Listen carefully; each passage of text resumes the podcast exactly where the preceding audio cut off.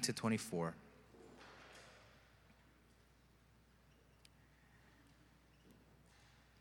Do not lay up for yourselves treasures on earth, where moth and rust destroy and where thieves break in and steal. But lay up for yourselves treasures in heaven, where neither moth nor rust destroys and where thieves do not break in and steal. For where your treasure is, there your heart will be also. The eye is the lamp of the body. So if your eye is healthy, your whole body will be full of light. But if your eye is bad, your whole body will be full of darkness. If then the light in you is darkness, how great is the darkness?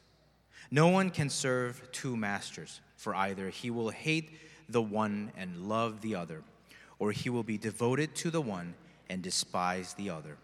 You cannot serve God and money.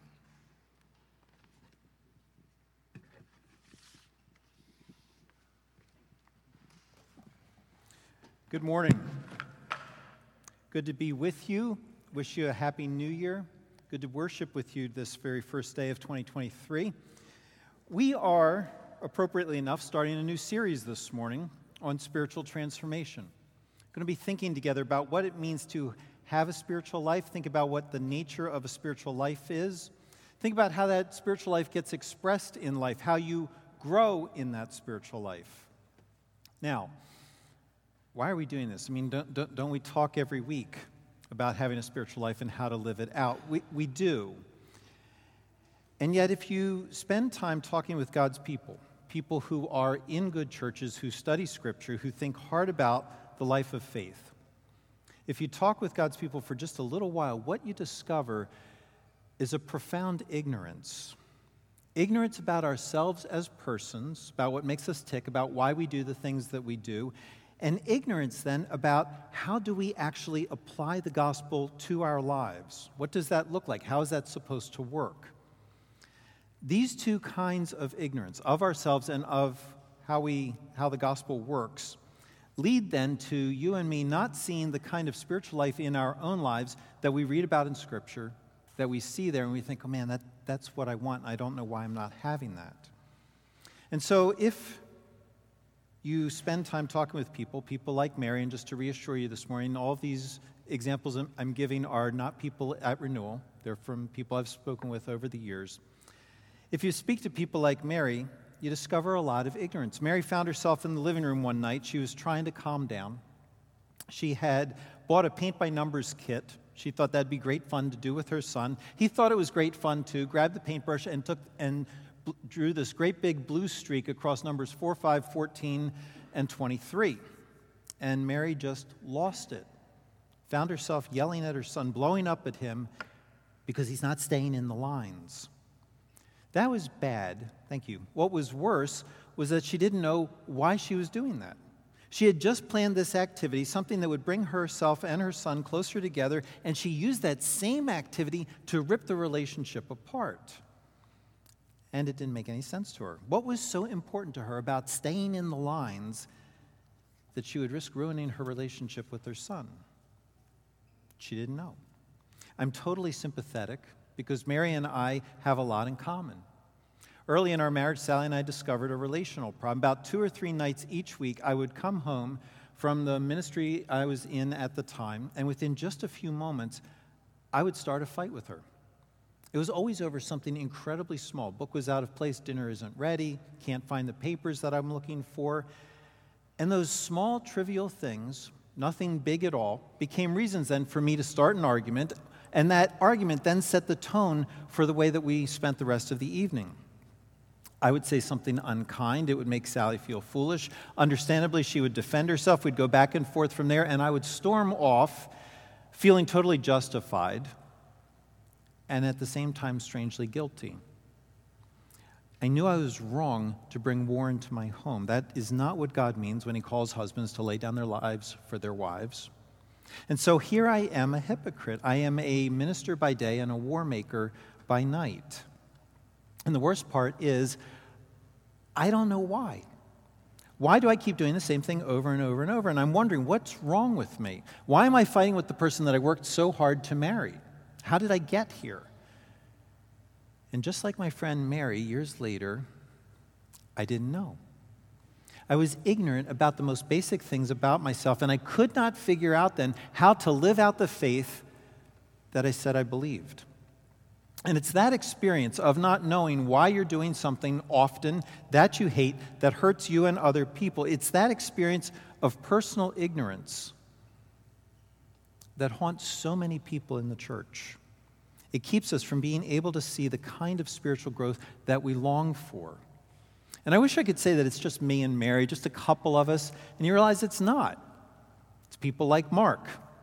Mark, who indulged his porn addiction for decades, felt guilty every single time, hated himself while he, did it, felt this weight of shame that he carried around afterward and yet found himself doing this again and again and again, destroying his wife, destroying his family in the process, while he kept asking, Why? Why, am I doing this? Or I think about Monica, young lady who felt these intense urges to hurt herself. She knows she's going to feel really guilty if she cuts, but if you asked her, What does that do for you? Why, why do you keep doing that? The responses would be, Not sure, don't know. If you spend just a little bit of time with her, you realize she's not lying, she's not blame shifting, she's not making excuses. She honestly has no idea what's motivating her, what's driving her to do what she does. Just like Kim has no idea why she doesn't tell her husband what she's thinking when she's unhappy with him. And so she boils inside and churns until she feels like she can't take it anymore. Why does she do that? Why does she then decide to leave him and then come back and then repeat the cycle and repeat the cycle and repeat the cycle. She came asking for help because she didn't know. Why does Brian go to adult clubs to find someone to talk to when he's happily married and his wife would love for him to spend more time with her? Why does Vicky get involved in these intense relationships, freak out in the moment of them, end them, and then get involved in another one several months later? Each one of these people wages a battle with personal ignorance. On a profoundly deep level, they don't know why they do what they do. And you have to hear this, please pay attention to this. Each of them are good, godly, committed believers. People who are just like other Christians I've talked with over the years. You can think here about lay people, you think about leaders in the church, pastors, elders, deacons, deaconesses.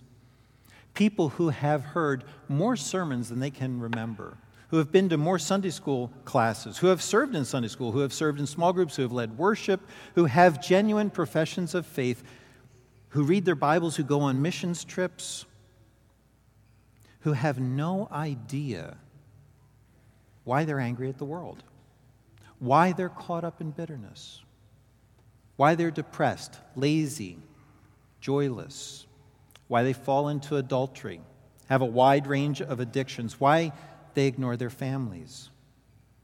They just don't know.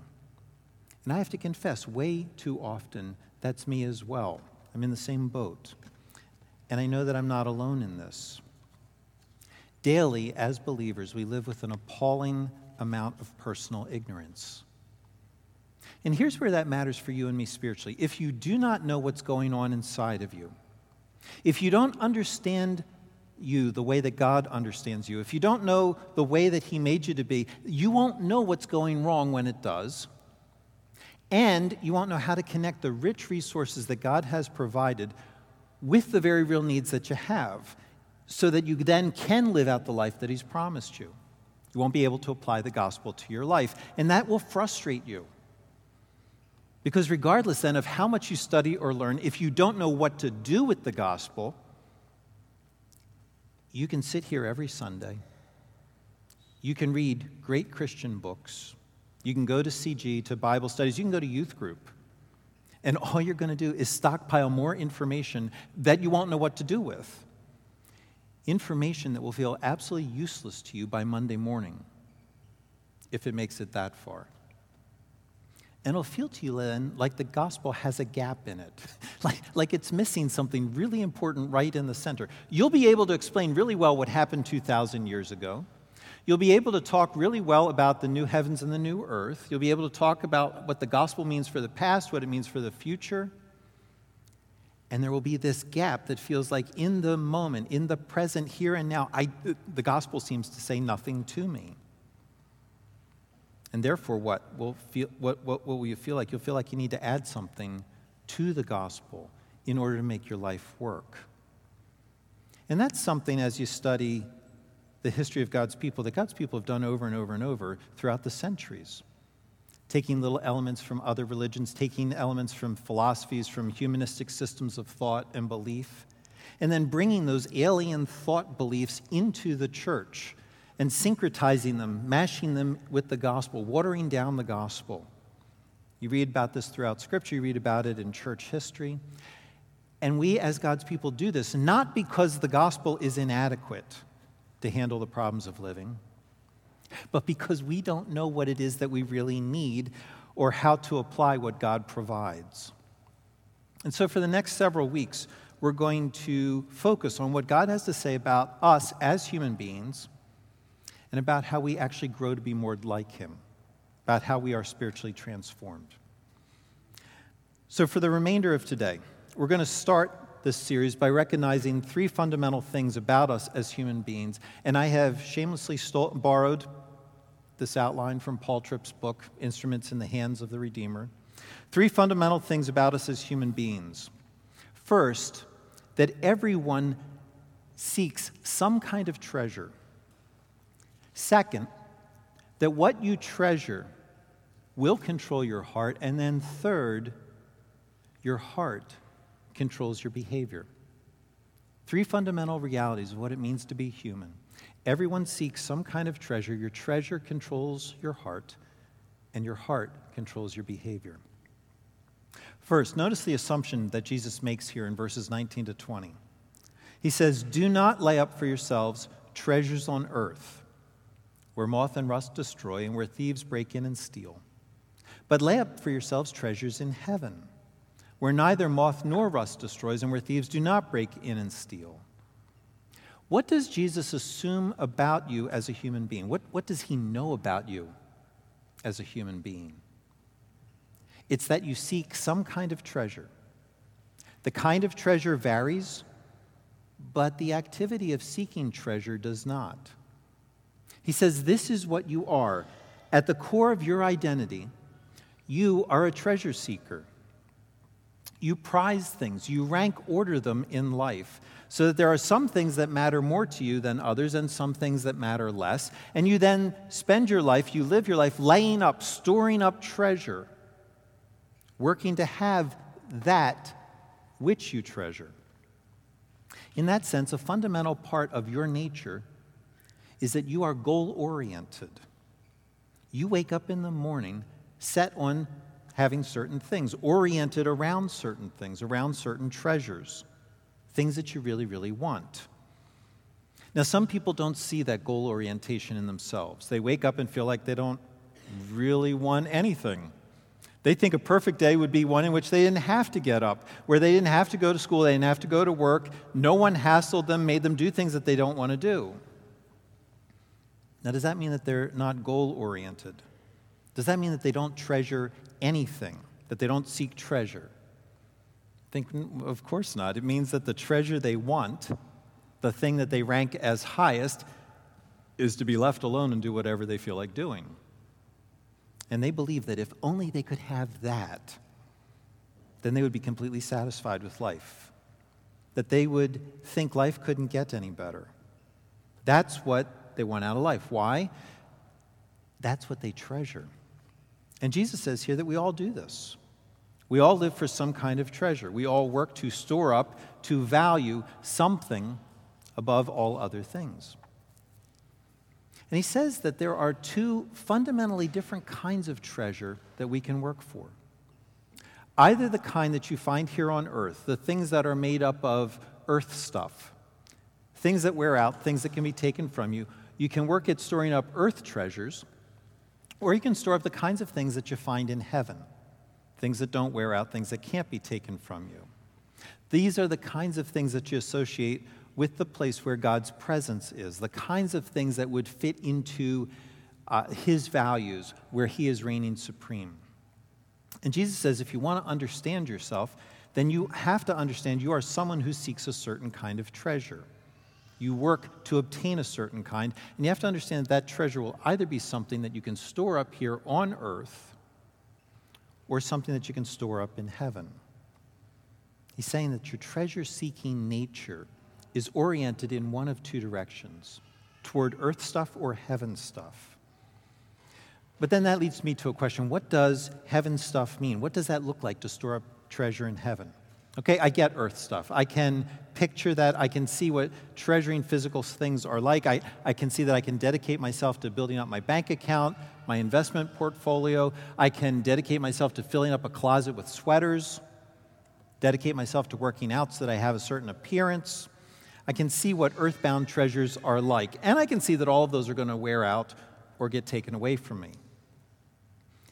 But then, what kind won't? What can I do now, here on earth, that will produce a treasure that neither moth nor rust destroys and that no one can take away from me? In other words, what lasts? What can I do now that has any chance of outlasting this world? And when you put it like that, you realize that the only things that outlast this world are people and God. And so, if you want this kind of lasting treasure, treasure in heaven, then you have to be focused away from getting as much as you can now for yourself to what you can do for others. That fits in with what Jesus says about the law of God. You remember what he said when he was asked, What's the greatest commandment? He said, Actually, there are two that you are to love the Lord your God with all your heart, soul, mind, and strength, and you're to love your neighbor as yourself. These are the two things that you can do right now that will have ongoing, lasting value in the next life. Both people and God outlast this life. And so, what you do for, to love them has ongoing value because they themselves are ongoing. And so, Jesus is saying here you will seek some kind of treasure while you live on this earth. You will use the things of this life to store up some kind of treasure. And you will either treasure having, having things for yourself, earth things, things that ultimately will not last, that will be taken from you, or you will treasure loving, loving other people with the things that you have, doing things for them that would fit the way that God would treat them in heaven. If that's what you most treasure, you'll have treasure that lasts. You notice here that Jesus is hinting already that the kinds of treasures that there are are mutually exclusive. That there's no midpoint in between those. There's no way so that both at the same time you can have and love.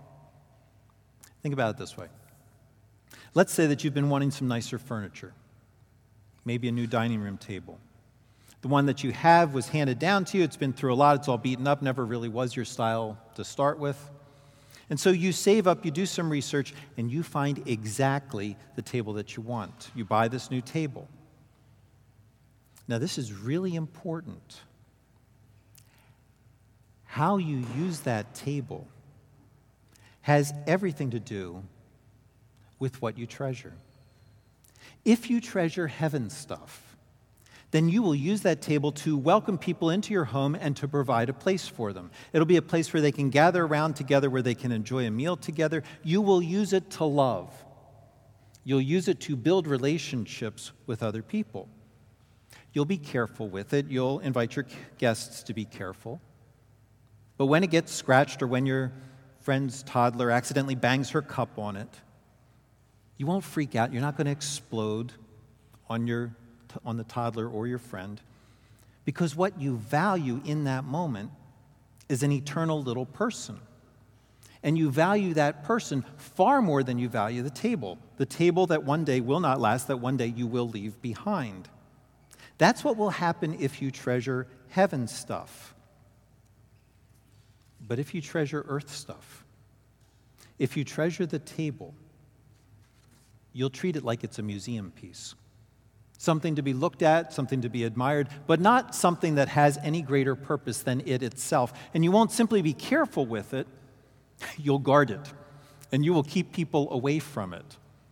You won't look at scratches and see a scratch as evidence that it was actually used to bring people together, that scratch will not be a marker that got left behind of something beautiful, something heavenly. You'll see scratches as evidence that people should not be trusted with your valuable things. And so a scratch then will become a sign that beauty was taken from the world, not a sign that beauty was added to heaven. Do you see how what you treasure is mutually exclusive? That having and loving move in different directions. They have different foci. And Jesus says, You will treasure one over the other, and that you can't help it, because that's how you were designed. You will store up treasure, and you'll either store up earth stuff treasure or heaven stuff treasure. Who you are. That's point one. Everyone seeks some kind of treasure. Point two your treasure controls your heart. Verse 21 where your treasure is, there your heart will be also. Now, before we go any further, it's important to realize that in Scripture, the word heart has a very clear definition that is slightly different. It's actually very different from our modern world's definition. When we talk about the heart in the modern world, not the physical organ that pumps blood, but the metaphorical heart, when we talk about heart in the modern world, we tend to think in emotional terms. And so we'll say things like, My heart is so full right now, I feel like I'm going to cry. Or, She broke my heart. Or, He really played today with a lot of heart. It's the modern way that we use the word heart. Scripture, however, has a more technical meaning. And it's a meaning that is both broader, it includes much more than just emotions, and it's one that is more intentional. It's not something that is reactive, but something that initiates. When Scripture talks about the heart, it's referring to the inner you, the inner person, the invisible you, the essential you that is the control center for how you approach all of the rest of life. In that sense, your heart does feel things, and it thinks things, and it wills things, it wants things, it desires things, so that you do certain things and you don't do certain other things. When Scripture talks about the heart, it's talking about the core of who you are that directs all the other aspects of who you are as a person. It's the inner you that is constantly seeking a certain kind of treasure. And here's the amazing thing about your heart you don't have to do anything in order for it to latch onto something, to treasure something. Instead, there's an automatic ness to your treasure seeking. There's an intentionality that takes place below the level of your thoughts, below the level of your f- feelings. It's an intentionality you can be totally unaware of. And so you don't have to wake up in the morning, pull out a little list next to your bed, and say to yourself, okay, heart, wake up, wake up, time to get up. You need to pay attention. Here, remember, these are the things that you're supposed to treasure today. Instead, your heart is way ahead of you. It already knows what to fixate on because, in some sense, it never stopped focusing on those things all night long, even while you physically were asleep. Why is that? Because Jesus says, Where your treasure is, there your heart will be also. It's automatic. And this active heart doesn't only affect your future, it doesn't only determine whether or not you'll have lasting treasure treasure 500 years from now. It determines what will happen in the next five minutes. That's what Jesus is getting at there in verse 22.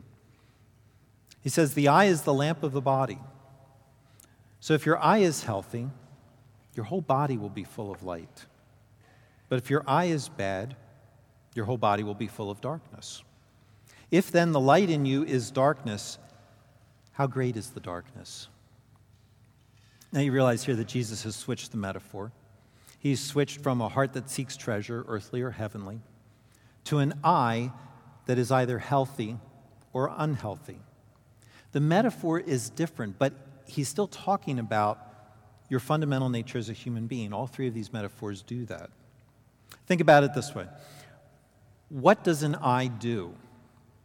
It lets you see what's around you so that the rest of you, your whole body, can then navigate the world. If you have a good, healthy eye, Your body will have all of the light that it needs in order to live well. Your whole body will be filled with light. But if you have a bad eye, one that's unhealthy, one that's clouded, clouded over, your body's in trouble because your body relies on the light that comes through that eye in order to live well. It relies on that light in order to get around well in the world. And if what comes through is not really light, somehow it's been darkened, it's cloudy, you're going to end up blundering around. You're going to stumble around. You won't be able to see what you really need to see. And so, what your eye focuses on, to mix the metaphor, what your heart treasures, determines the kind of light that you have, whether you have light or whether you live in darkness. Now, bring the two metaphors together. If your eye, your heart, is focused on heaven stuff, you're going to live well. You'll respond to life, you'll respond in good times, you'll respond in bad times in a way that will be healthy. Because you'll understand what's really important in life, and therefore you'll understand what you need to do. But focus your eye, your heart, on earth stuff, and you'll live really badly. You'll stumble around the world. You won't be able to live well. You will be aiming at the wrong kind of treasure, orienting yourself, your whole body, towards something that is not lasting treasure. And the worst part of this is in that last line of verse 23 when Jesus says, If the light in you is darkness, how great is that darkness? If you focus on earth stuff, if you focus on having, not loving, if you focus on treasure that will not last, then not only are you going to stumble around, run around, hurt yourself and anyone else you run into, you're going to think that what you're doing makes sense. You're going to think that what you're doing is good and right.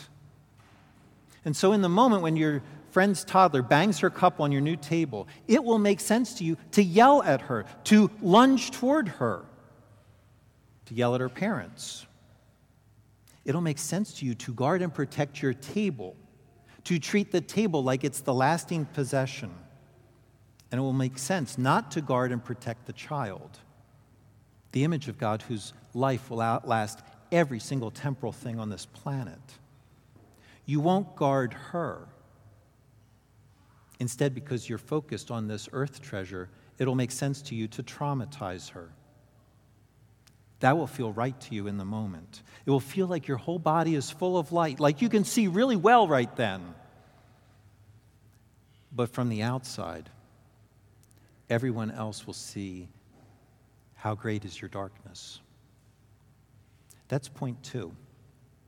That not only do you seek treasure, but that the treasure you seek controls your heart, which impacts you right now because, point three, your heart controls what you do.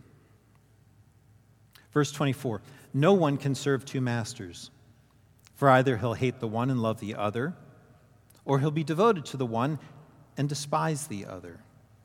You cannot serve God and money. Extending the metaphor, you cannot serve God and earth treasure.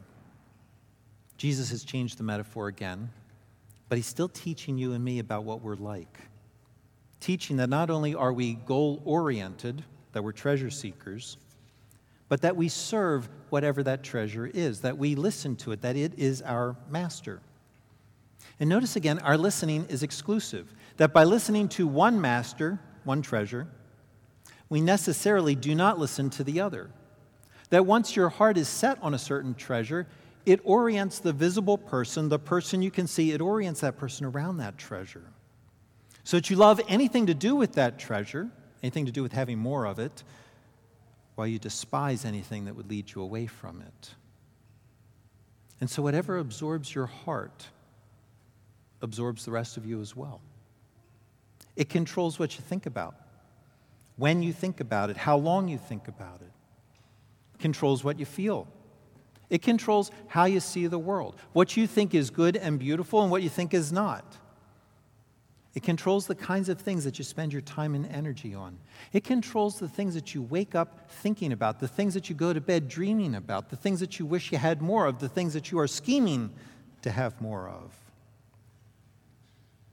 It's what depresses you when you can't make it happen. It influences what you most talk about. Pay attention to all of those things because they tell you, they're expressions of your heart. They tell you what controls your heart. This is the key to understanding why you do what you do. It's because your treasure controls your heart, and your heart controls how you live. And your heart only obeys one master at a time either something that is wrapped up in earth stuff, or it obeys the master who sits in heaven. Your heart never obeys the two at the same time. When your child or your friend borrows your car, and then calls you to tell you that they just got into an accident, you will only ask one question first. Either you will care about the car, about how badly an earth treasure is now doing. Is the damage really bad? Or you will care about a person, about how a heaven treasure is doing. Are you okay? Now, you might try to say to me, Well, I actually care about both my car and my child, my friend. But you can only ask one question at a time. And the question that you ask first shows what controls your heart and what you listen to. Now, pay attention to the language Jesus uses here. He says, You will serve a master. but then he doesn't go on to talk about what the master is like. Doesn't talk about how nice the master is, doesn't talk about how mean the master is, how threatening the master is. He, he talks about you and he talks about what your relationship is to the master. He says either you will hate the one and love the other, or you'll be devoted to the one and despise the other. In other words, he doesn't talk about the relationship as one that is based on power. The master has this amount of authority over you. Doesn't talk about a relationship built on incentives. The master says, if you do this, then I will do this. Talks about a relationship that's built on passion that's built on desire, that's built on seeing the one master as so much more beautiful than the other that you're drawn to that one, so that you move toward that one, so that you move away from the other. What is that? That's the language of worship, of so valuing one treasure over the other. You can't imagine doing anything other than listening to this one to obeying whatever this master wants. And you can't imagine doing anything other than rejecting this one, despising that master. That's the language of the heart. The heart sits below your thoughts, it sits below your feelings, below your, act, below your actions. It's responsible for all of those, but its language is love and passion and desire. And it orients thoughts, feelings, actions either toward God toward the heaven that He rules, or it orients your thoughts, feelings, and actions towards something here on earth. What you treasure, what you worship, controls your heart, which controls what you do. At your most basic fundamental self, that's why you do what you do. Which means that the nature of change, then, nature of spiritual transformation, has to begin in your heart. It has to begin with what you worship. And this is why so much of what we try to do in the Christian life fails.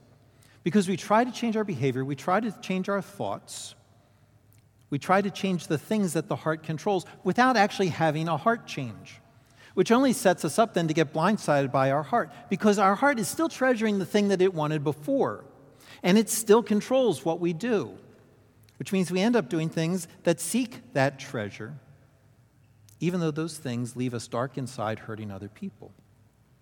So, if you want to see change in your life, you have to aim at the level of the heart. You have to have a change in what you love. Because when you love something different, when your heart turns to a new master, all of the rest of you follows. You'll act in new ways, you'll think new things, you'll feel new things when your heart is redirected in a new way. Had a great illustration from our younger son the other day. Daniel really likes his car, but he's never been a car guy. Other son Timmy's the car guy, constantly modifying whatever car he has at the moment, loving doing that. Daniel, on the other hand, has always appreciated his car, but it's been strictly utilitarian. Car gets you from point A to point B with the least amount of trouble and the least amount of expense, and that's what he's valued. In that sense, that is what he has treasured about his car. Never been interested then in doing any modifications to it, doesn't want to spend extra money on it, not even when Tim has suggested different things he could try. Daniel is studying mechanical engineering. And for the past several months, he's had a co op work assignment, and he is working for a company that makes aftermarket parts for cars. In the course of this, he's gotten more interested in cars to the point where he came home the other day and he told me that he was considering doing an engine swap for his car. Now, if like me, you have absolutely no idea what that means, it means you take the old engine out of one car, put the new engine in. I probably could have figured that out. It also means, however, that you swap out the onboard computer. New one has to go in for the old one. It also means you swap out the transmission, the radiator, the exhaust system, all of the wiring, and you realize this is not a small investment. This is a lot of money, a lot of time. And when he tells me this, you realize that something has changed in my son. Something at the level of what he sees as beautiful and valuable. See, earlier, he took a job working on cars in order to make money. Money at that time was the higher treasure. Now, however, he's willing to spend money in order to work on cars. Before, working on cars was the means to an end of making money. Now it's reversed. Money is the means to an end of working on cars. Why is that? What's happened? Something about his car appeals to him now in ways that it didn't before. His treasure has changed, and his actions follow. They follow along with that new love. If you want to see your life change, so that you live out the kind of spirituality that you see in Scripture, you have to become enthralled with earthly treasure. You have to become enthralled with earthly treasure more so than you have ever been with earthly treasure. You have to become devoted to something else. You have to see something else as more wonderful and more lovely than it's ever been. How do you do that? You look at Jesus. You look at what he treasures. You look at how he lived his entire life. And when you do that, it will change you. It will change what you treasure because you'll see how much more beautiful he is than you ever imagined. At one point, Jesus told people that foxes have holes and birds of the air have nests, but the Son of Man has nowhere to lay his head. He told people that he did not live his life here storing up treasure for himself on earth. He had nothing here. Why was that?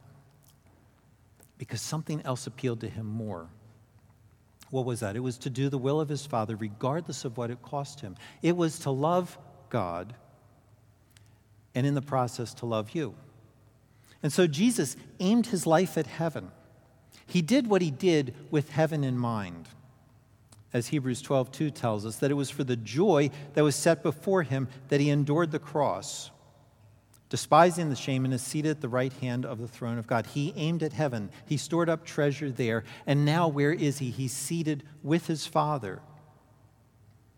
But you think, is that really the joy that was set before him? Is that the treasure, the thing that he wanted more than anything else? What was it that he treasured so much he was willing to endure the cross, willing to live now for that treasure? You think, well, okay, he's seated with the Father. But Jesus was with the Father before he came to earth. That can't be the joy that's set before him. Instead, the joy had to be something that he could have only after the cross. So, what was it that he was promised that he could have after he went through the agony of the cross that he didn't have beforehand? And the only thing, as you think through that, the only thing that you'll come up with that he didn't have then, that he has now, is you and me. It's the only thing he got before that he didn't have before. He endured the cross to get us. He endured the cross to set us free from sin, to set us free from fixing our lives on earth stuff, to set us free from having from living to have instead of living to love. He did that to set us free so that we could be with him and his Father forever. You are his treasure. You are what he was willing to give up everything that he could have had in order to get. He was willing to trade places with you to get what you deserve so that he could give you what he deserved. He took your punishment so that you could have his reward. Nothing that you have ever treasured on this earth has ever treasured you like he has. Look at him. Look at the love that he has for you. See how beautiful he is. See how much more valuable he is than anything that you could have. See that, and guess what? Your heart will move toward him, and you will be devoted to him along with all the rest of you. Lord Jesus, thank you that you came not simply to tell us what is true, not simply to unpack for us who you've made us to be, not simply to give us analytic categories that help us assess and figure out what's wrong. You came to change us, you came to love us so that we would love you, so that we would despise the things that we have lived our lives for that have taken us from you and from others, so we would be devoted to you loving you, loving others. Lord, restore us to what you made us to be. Give us that sense of you, of how valuable you are, so we treasure you and want you like we want nothing else. In Jesus' name, amen.